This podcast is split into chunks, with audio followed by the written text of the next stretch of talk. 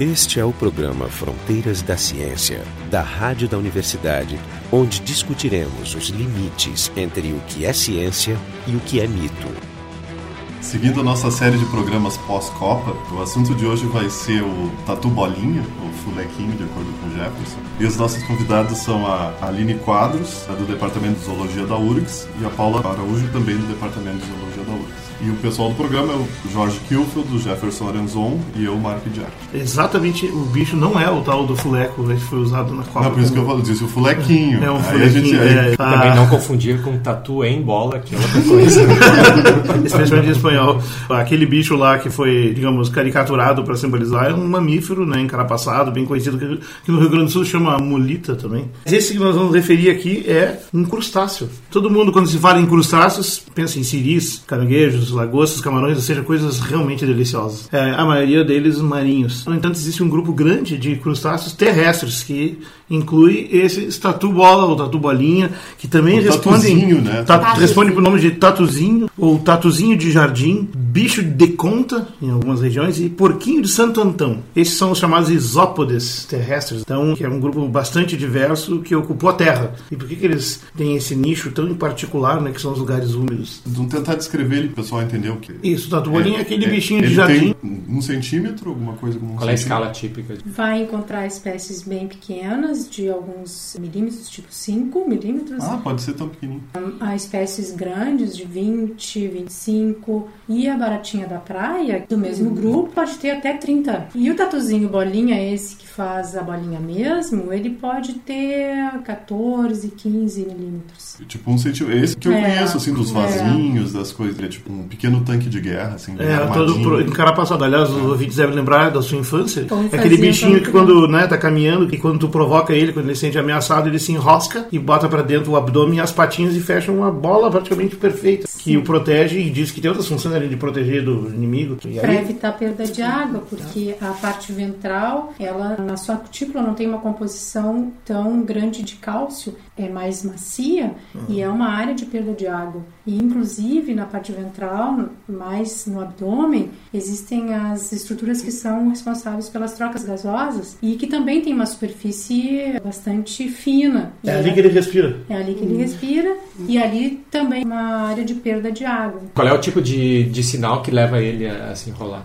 É mecânico. Nada têm- visual, eles- sonoro, leva ele. Eles a- têm dois pares de antenas. Um par é bem reduzido e é basicamente quimio-receptor, então recebe sinais químicos do É o ambiente. nariz ou língua dele. que é bem uma antena bem pequenininha e aí eles têm o outro par que são antenas longas que são responsáveis pela percepção mecânica. E ao longo de todo do corpo, eles têm cerdas que são também mecanoreceptores e essas cerdas elas têm tamanhos e formas diferentes de acordo com as espécies. Eles respondem a vento, a mudança de deslocamento Sim, de ar, sim. assim como um, um grilo. Um grilo, tipicamente, ele tem, ele tem aqueles pequenos pelinhos no abdômen que ele responde a vento. Seriam coisas bem similares. E o que tipo de sinal leva ele a desenrolar? Tá Quando certo. cessa o estímulo, mais ou menos quando o estímulo que levou ele a hum, Quer dizer, se tu encosta, ele enrola, desencosta, dá um tempo. Ele... ele desenrola e sai. É, Isso responde a uma velha estratégia biológica, né, que, que é, o behaviorismo mostrava, né, que sobre ameaça,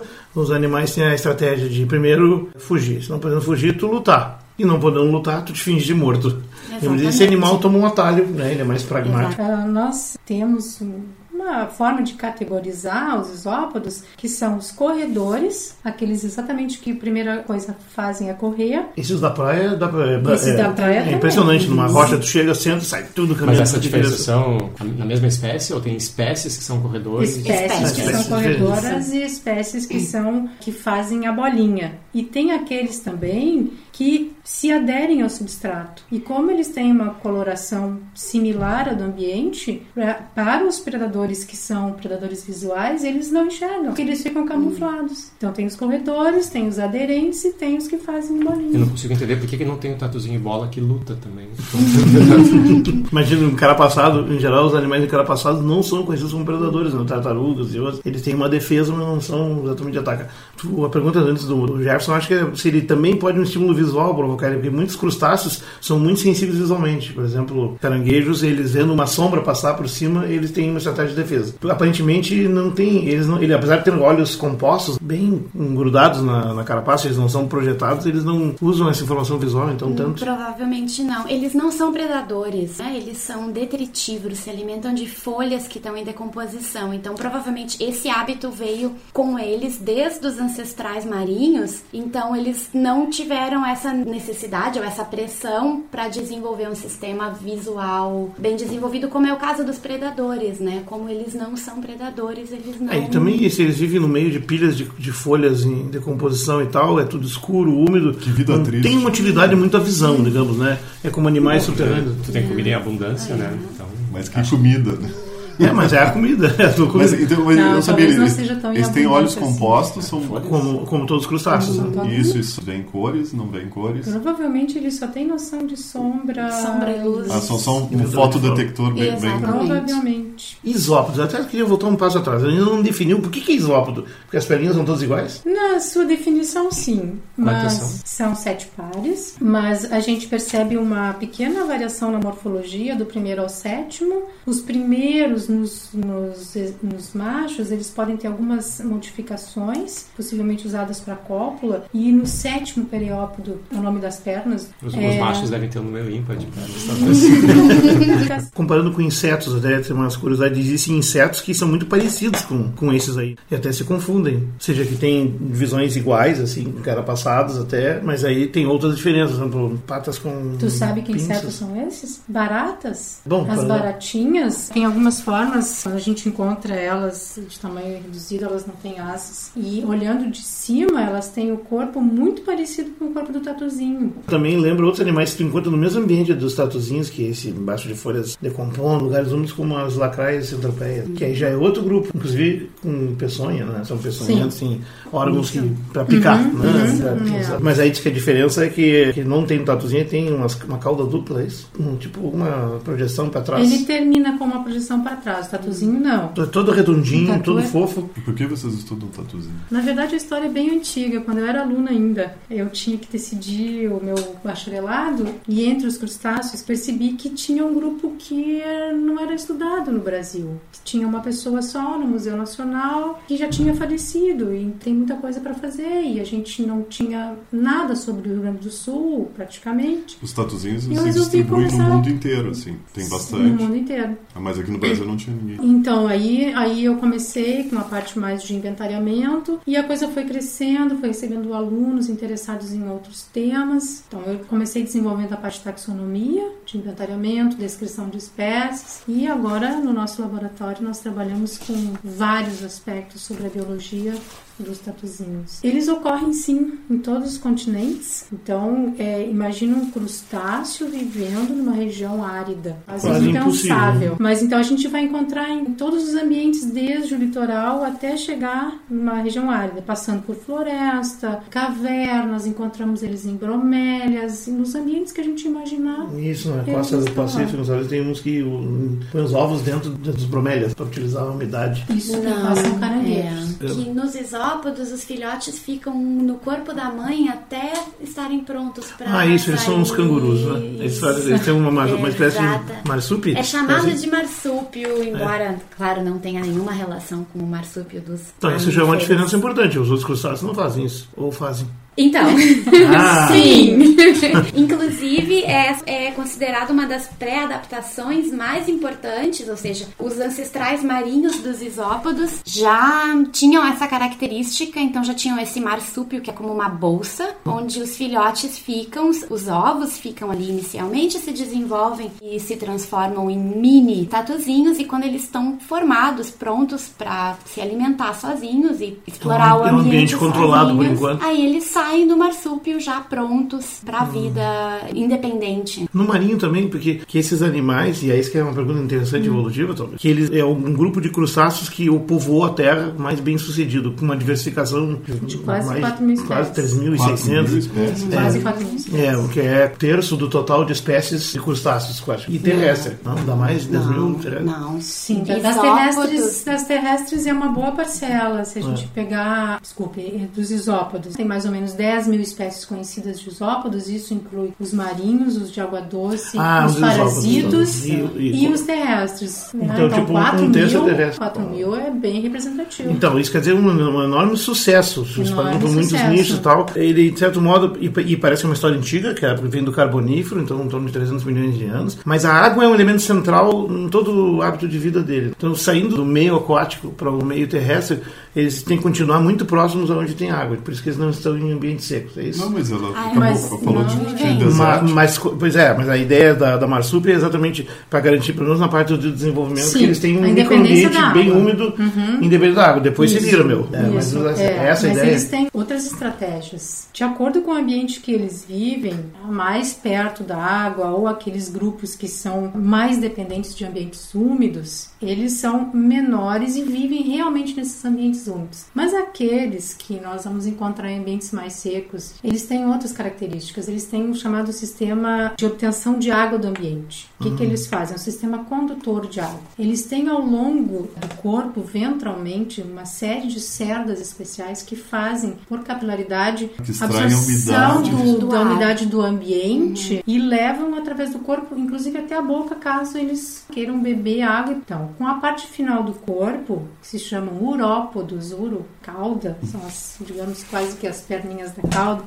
eles colocam esses urópodos no solo e por capilaridade eles obtêm a umidade que é, pelo sistema condutor de água, transportada ao longo do corpo. E outra coisa que aí é de economia de água, a excreção, eles Não é eliminam líquido. amônia em forma gasosa. Ah, isso Como é que bem louco, funciona né? isso? Ah, eles eliminam vapor. Aí não precisa botar água para dissolver, que é um desperdício. Não, pois aí a amônia é a que mais mas- consumiria. O que, que acontece? Eles eliminam a amônia através das glândulas maxilares, que são as glândulas de excreção. Essa amônia, essa urina, ela passa pelo sistema condutor de água e vai até lá no abdômen. E à medida que ela vai passando pelo corpo, que a amônia evapora. E a água pode ser absorvida de novo pelo Reciclando. corpo e reciclada. Ou seja, o bicho A é um exemplo de de, água é ecologia. É, de de sustentabilidade. É, sustentabilidade animal é um exemplo. Diz que os marinhos, que têm altas profundidades e grandes pressões, são fundamentais, até que esses que ficam bem grandes, chegam a ter o tamanho de um abacaxi, né? Os, os gigantos, como é que é o... Batinomos. Batinomos, né, que é o maior deles, é impressionante, porque é um tatu bolinha que cabe nas duas mãos. Digamos, ele se alimenta de restos que afundam uma profundidade onde a pressão e a temperatura impedem a decomposição normal, né? Então, se não houvesse esse organismo para reciclar o negócio, teria um acúmulo, um aprisionamento de matéria orgânica que não teria volta, não ficaria sem E decomposição. esses, esse- todos eles formam bola? Não. Tatu bolinha ou tatuzinho, que no Brasil, infelizmente ele é uma espécie exótica. E Ai, nada disso. e- não, ele é originalmente do Mediterrâneo, da região do Mediterrâneo. Ah, chique. De novo, e foi trazido pra cá Veio na época vinho, da. veio- Normalmente as pessoas ficam decepcionadas quando a Mas gente É. encontra. Consegue traçar que época ele veio? Foi logo em seguida do descobrimento ou foi algo mais recente? É relativamente antigo, mas A gente não tem aqui no. Brasil, e, mas tem um estudo nos Estados Unidos que eles eh, traçaram geneticamente as populações dos Estados Unidos e eles, através então desses marcadores, eles viram qual era a origem na Europa. Um negócio que eu li é que assim, esse, esse sucesso dessa versão de crustáceos terrestres e tal, que eu ouvi falar que alguns deles costumam migrar, por exemplo, subindo em restos que vão flutuando pelo mar e, e são levados então para ilhas ou enfim, viajam pelo mundo, se difundem, inclusive carregados assim. Não, então não é impossível que eles tenham chegado na América antes do, Também. do colonizador. Não, né? não é impossível, mas se sabe que essa espécie em particular, ela ocorre em todos os lugares e ela está associada a ambientes urbanos. Se a gente faz uma coleta num ambiente que nunca teve influência antrópica, nós não vamos encontrar. E se nós encontrarmos, bom, então vamos pensar que ali em algum momento nós tivemos alguma casa, alguma vila, alguma coisa. Esse é o programa Fronteiras da Ciência. A gente está discutindo hoje os tatu bolinhas. E o nosso site é o frontedaciencia.urgs.br. Esses animais eles apresentam algum padrão de deslocamento? Quer dizer, eles nascem e morrem mais ou menos no mesmo lugar?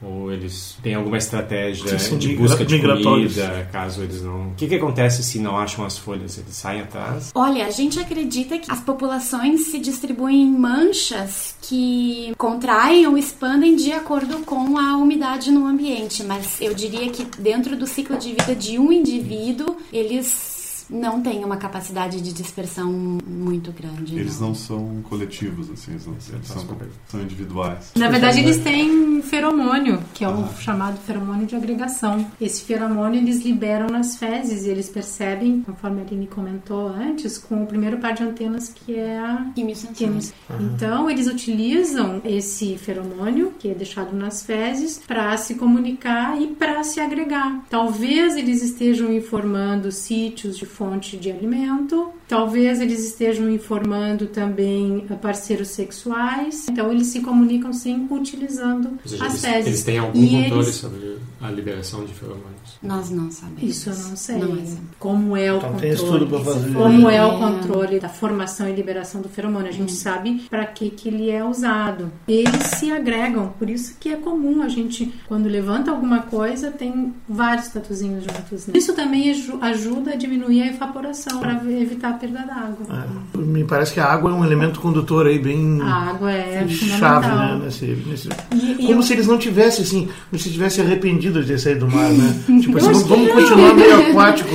Algo de aquático. Me parece ao contrário, que eles encontraram muitas saídas A diversidade dele. A né? diversidade e as estratégias que eles têm. A gente acabou de falar do sistema condutor de água, da excreção. excreção Da gasosa. Aliás, a descrição do, da música, uma curiosidade, dizendo que, bom, tecnicamente eles podem beber, então, não só pela boca, mas também pelo ânus, que é Sim, podem. Então, faz eles bastante especiais. Eles são flex mesmo. E, e a respiração que tu falou, que tem essa absorção no meio, são guelras, na verdade? Não. Existem formas, aquelas mais adaptadas a ambientes mais secos, elas desenvolveram o que a gente chama de pulmão pleopodal. Pleópodo é uma estrutura do abdômen, é como, é como se fosse a perninha do abdômen, mas não é uma perna. Nas um formas aquáticas, está desenvolvido em, em brânquia. Mas a brânquia na forma terrestre não teria função nenhuma. Então, nas formas terrestres, a- a- aquela estrutura de brânquia virou uma estrutura laminar. Os apêndices dos crustáceos são birremes, ou seja, nós temos dois ramos. Então, vamos pensar no, no abdômen, um segmento do abdômen com o seu apêndice que tem dois ramos. O ramo de baixo, em todas as formas, ele é utilizado para troca gasosa, que ele tem uma cutícula fina.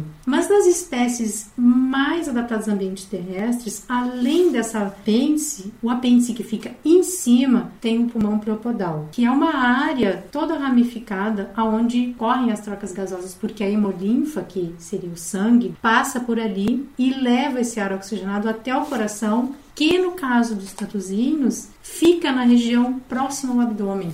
Nos outros crustáceos ele fica no, no cefalotórax, mas no tatuzinho ele fica próximo da região onde ocorre a troca gasosa. Isso tem Eles algo a ver com o sistema traqueico dos insetos? Na literatura mais É, antiga, o sistema, o a sistema gente- traqueico é assim, os, É. os insetos eles não têm pulmões. Exato. Eles, eles têm um, basicamente um, um- Eles conduzem o ar direto, Direto nos nos tecidos. tecidos. Um sistema vai se ramificando cada vez mais até ficar ponto certo. É, essa era a ideia. Porque Por isso, isso limita o tamanho dos insetos, basicamente. Ok. Quando eles foram primeiramente chamados, como em vez de pulmão plopodal, eles eram chamados de pseudotraqueia. Exatamente fazendo uma alusão ao sistema dos insetos. Mas se viu que nos insetos o ar vai até o tecido. E no caso do tatuzinho, ele funciona como um pulmão, porque a troca gasosa é no apêndice. Então é um, é um pulmão pleopodal. Por isso que é chamado de pulmão. E como é que esse bicho cresce de tamanho do, do, do adulto se ele tem uma casca dura, queratinosa? É, então, como todos os artrópodes, para crescer eles precisam fazer a muda. Qual é o nome técnico da muda? Eu acho tão bonito. Ecdise. Ecdices quer dizer desnudamento. Ah, olha que bonito. Digamos, é o lado clássico da pornografia. Mas deixa pra lá. A muda nos tatuzinhos, ela ocorre em duas etapas. Os crustáceos todos, quando fazem a muda, eles eh, têm um ponto onde se rompe o exoesqueleto, que é essa carapaça Uma externa, espécie de zíper. uma espécie de zíper, e aí ele sai, ele faz vários movimentos do corpo e sai por esse lugar. E deixa aquele fantasma, né? Tipo, e deixa, que tipo a se chama exúvia. Só que o tatuzinho, ele não faz isso. Ele faz a muda em duas etapas. Primeiro, ele muda a parte posterior do corpo e depois ele muda a parte anterior do corpo em questão de mais ou menos um dia. Ou seja, ele não veste um macacão, ele veste calça e camisa. Enquanto ele faz a muda posterior, ele mantém a comunicação com o ambiente através da parte anterior. Os animais, quando fazem a muda completa, tem uma fasezinha ali no final do, que eles ficam mais vulneráveis? Sim, sim, Ah, eles ficam pois é, porque- É bem extremamente perigoso. Talvez não Quando seja funcional imediatamente, né? A nova pele. ela Pois não é, é, ela não tem sabia um disso, tempo de, de- Quando tá fazendo a muda, eu tenho certeza que as pessoas que brincaram com o tatuzinho já viram um tatuzinho de duas cores, porque ele tá fazendo a muda. E a gente consegue perceber também a diferença de tamanho. Quer dizer, aqui ele é menor, depois na parte posterior, quando ele fez, ele já é maior, porque ele cresce. Então a gente Quem dera a nossa roupa ver. também mudasse assim quando a gente cresce de volume, né? E Você sabe que para fazer o exoesqueleto dos crustáceos eles precisam de cálcio. E como o cálcio na dieta deles não é tão abundante como é no ambiente marinho, antes de fazer a muda, e a gente percebe mais ou menos uns dois ou três dias antes, umas placas de cálcio que eles formam na região ventral do tórax. E aí quando eles fazem a muda, depois eles retiram o cálcio das placas de E cálcio. eu ouvi falar que eles também comem a casca depois para reciclar também o cálcio. Também eles comem a exúvia depois, a casquinha. É. Eles também são coprófagos, eles comem as próprias fezes. Talvez para reabsorver o cobre que eles precisam para formar a hemolinfa. Sim, que é porque enquanto na hemoglobina nós usamos o ferro como íon que carrega o oxigênio, Carrega, a, eles precisam do como é que é o cobre. dele? A hemocianina, né? Que é o que utiliza o cobre como metal captador. Fica de conselho pro pessoal que tem deficiência em ferro.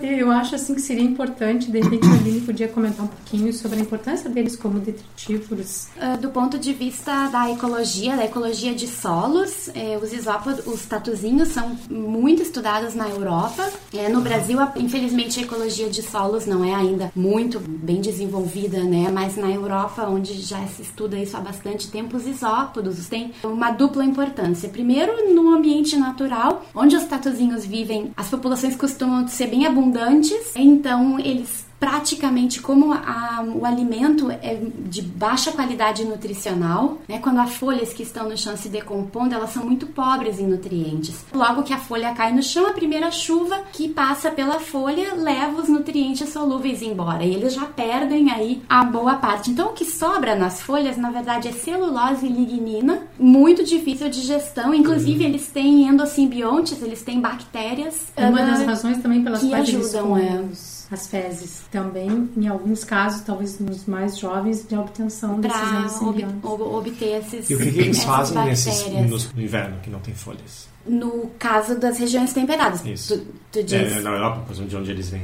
Eles é, se acredita que eles cavam, cavam e se escondem em, em buracos, em túneis de raízes, E troncos mortos, sim, durante durante a época, inclusive quando, quando neva, né? Ninguém sabe, na verdade, o que eles fazem. Se eles hibernam, em- no meio, se incistam ou ficam. Mas eles não são praga, né? Então, esse é o papel deles na No ambiente saudável. no ambiente, No ecossistema né? saudável. Se alimentam de folhas em decomposição. Como é um material muito difícil de digerir, só conseguem fazer isso ah, através de algumas enzimas e também dos endosimbiontes. As mas bactérias. grande parte do que eles comem, na verdade, não é digerido e volta ao ambiente. Mais ou menos 70% do que eles comem por dia volta ao ambiente na forma de pellet fecal, né, de fezes. Mas esses cocozinhos são super importantes para o ambiente porque é aí que as bactérias e os fungos vão agir e vão terminar essa Deixa de fazer preparado para ser desintegrado. Exatamente. Aham. Então eles fazem esse processamento mecânico em massa,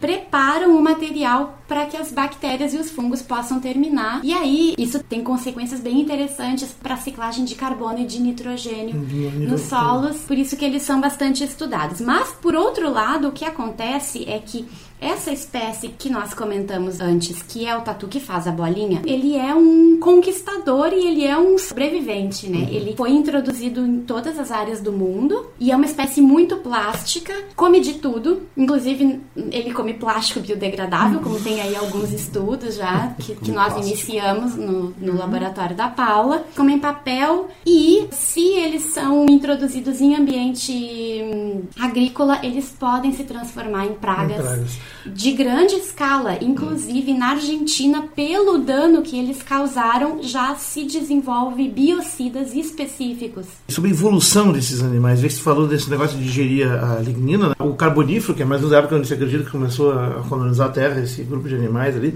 é a época onde teve o surgimento das, da lignina nas, nas árvores, as grandes árvores, e não existiam bactérias que digeriam. Então, durante uns 100 milhões de anos, se acumulou madeira caída e que nada digeria porque era indigesto. E virou uma grande prisão de carbono, que é hoje é a origem, digamos, todo o carvão mineral, digamos, vem dessa época do carbonífero. Curioso que os animais surgem na mesma época também, então são, ou seja, levou um tempo até aparecerem essas bactérias digestoras de lignino né, que, que permitiram então aproveitar isso. E mesmo assim, é um aproveitamento fracionado, né? Uma, e a outra é considerado o único grupo que evoluiu direto da água salgada para a terra. sim. Porque a maioria dos outros invertebrados primeiro teve um estágio em água doce e dali evoluiu para a terra. E isso inclui também os vertebrados.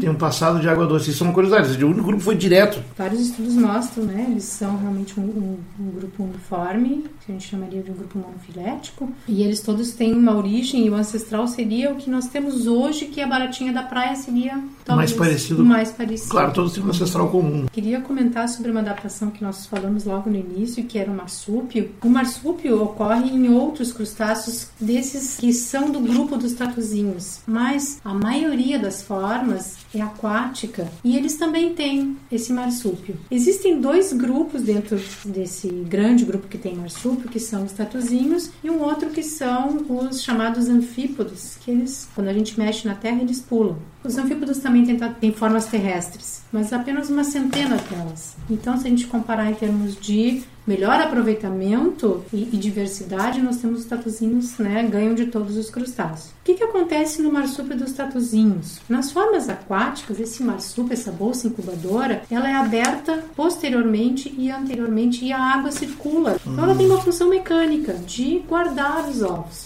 Onde né? é que está esse marsúpio no corpo? Na região ventral da fêmea.